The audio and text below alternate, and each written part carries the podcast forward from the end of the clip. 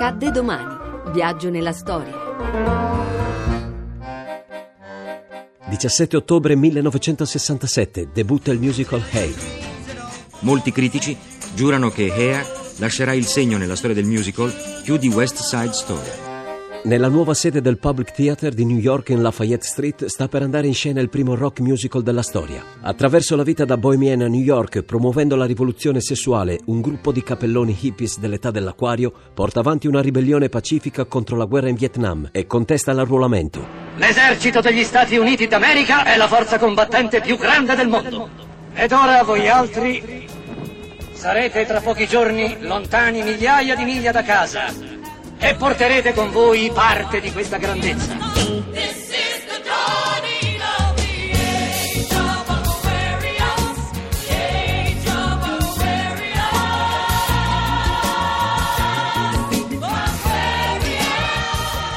Prorompente nella società statunitense, ha contribuito a diffondere la cultura pacifista. Scritto da James Rado e Jerome Ragni, musicato da Galt McDermott, spopola da New York a Los Angeles, dalla Germania a Londra.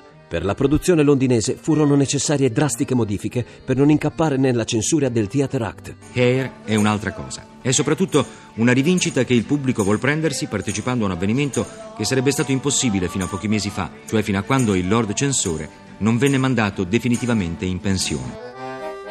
Già nel 1973 viene offerta la regia di una riduzione cinematografica a George Lucas, il quale però rifiuta per girare American Graffiti. La versione cinematografica venne infine girata da Milos Forman nel 1979. Era la prima volta che mi trovavo in America. Ho visto il Central Park, ho visto gli hippies, tutta quella gente strana, tutte quelle cose meravigliose da guardare. La sera stessa sono andato a teatro e ho visto la trasformazione di questa vita in una immaginazione teatrale straordinaria. Ho avuto voglia di girare questo film.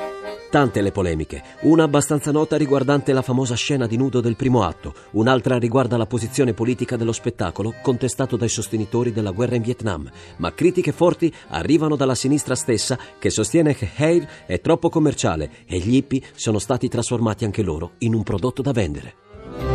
A domani da Daniele Monachella, in redazione Alessandra Rauti, le ricerche sono di Mimmi Micocci, alla parte tecnica Fernando Conti, la regia è di Ludovico Suppa. Il podcast e lo streaming sono su radio1.rai.it.